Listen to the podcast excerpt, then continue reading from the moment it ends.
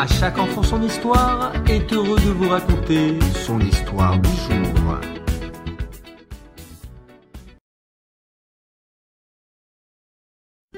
C'était la grande foire annuelle. Un groupe de marchands juifs décida d'aller dans un café situé non loin de là pour conclure leurs affaires plus au calme. Ils choisirent une table dans un coin tranquille et chacun proposa sa marchandise à l'autre.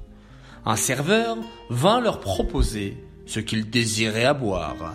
Les marchands répondirent tous « Un bon café au lait ». Seul l'un d'eux refusa de prendre une boisson chaude. Le serveur revint bientôt avec des verres de café au lait bien chauds et odorants.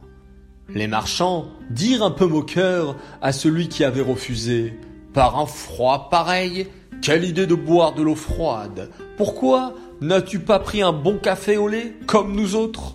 Le marchand leur répondit « Je ne bois que du lait surveillé depuis la traite par un juif.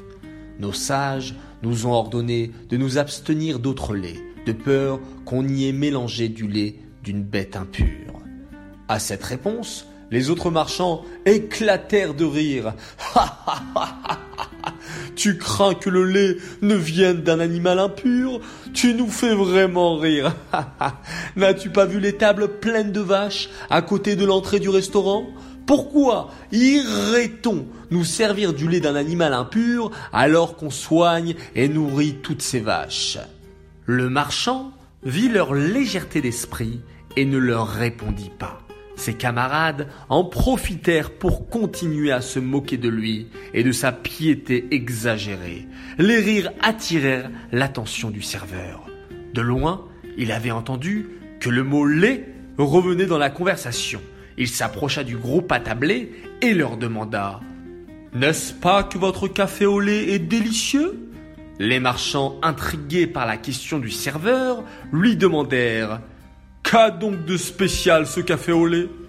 Tout fier, le serveur leur dit « Aujourd'hui, nous avons ajouté au lait de vache un peu de lait très cher, du lait de chamelle. Il donne un goût très spécial et très recherché au café au lait. » Le serveur ne comprit pas pourquoi le visage de ses clients devint tout à coup très grave.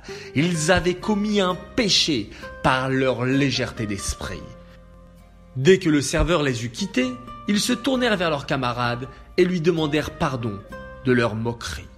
Son attitude courageuse l'avait protégé, lui, du péché. Ce marchand n'était en effet pas un homme ordinaire. Plus tard, il abandonna le commerce et s'adonna à l'étude de la Torah. Il devint un rabbi célèbre, Rabbi Simcha Borim de Peshisra. De cette histoire, retenons la vigilance qu'il faut avoir lorsque l'on consomme des produits laitiers. Il faut qu'il y ait noté les chamours sur ces produits. Cela nous permettra d'avoir un bien-être dans notre corps, mais surtout un bien-être dans notre neshama, dans notre âme.